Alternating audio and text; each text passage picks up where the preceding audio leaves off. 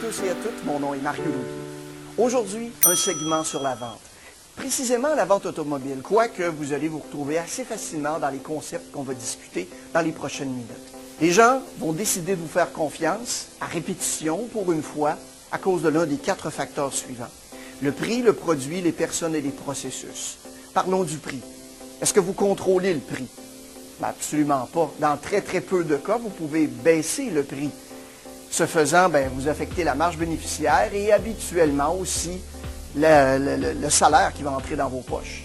Donc, on contrôle très peu de choses. Est-ce qu'on contrôle le produit, la façon que le véhicule est fait, la façon que l'ordinateur est construit, le produit du service financier que vous offrez?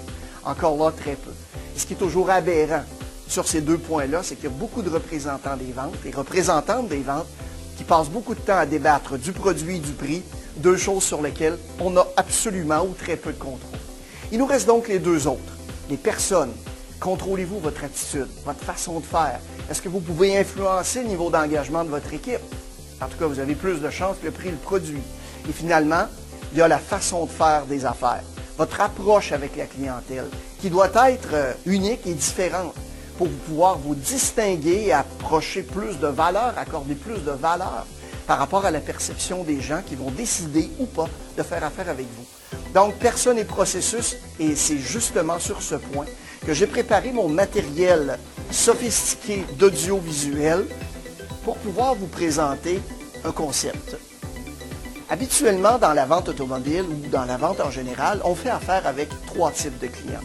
Les clients maison, des gens qui vous connaissent, qui euh, viennent vous visiter pour le service après-vente. Ils vous ont acheté deux, trois véhicules ou deux, trois éléments de produits. Ils vous connaissent, vous les connaissez. Vous avez les références. Hey, va voir un tel, ou va voir Marie, va voir Brigitte. Tu vas voir, on va te faire vraiment, vraiment une bonne transaction. On va bien s'occuper de toi. Et finalement, là, on a les nouveaux clients. Ils ne vous connaissent pas et vous ne les connaissez pas. Ils sont appréhensifs et aussi de votre côté, ça peut être la même chose. Donc, vous gérez la plupart du temps ces trois types de clients. En parallèle avec ça, on a les dollars qui restent à la fin de la transaction. On a la satisfaction de la clientèle, on a aussi le nombre de problèmes après la vente et finalement, à l'extrême, on a le taux de conclusion des ventes. Donc, posons-nous la question. Qui habituellement va générer la plus grande moyenne de profit, en tout cas en général, qui va générer habituellement la plus grosse moyenne de profit dans une transaction?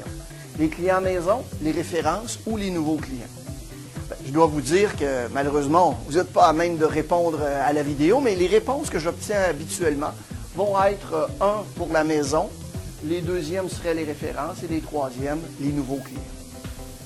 Ensuite, au niveau de la satisfaction de la clientèle, on une question, qui va vous générer la meilleure satisfaction de la clientèle? Les clients maison, les références et les nouveaux clients. Seule réponse que j'obtiens la plupart du temps faisant l'exercice dans des euh, rencontres de motivation, des rencontres de vente. Ensuite, le nombre de problèmes occasionné après la transaction. Encore là, les clients en maison vont nous donner une deuxième, des fois même une troisième chance. Deuxièmement, les références et les nouveaux clients.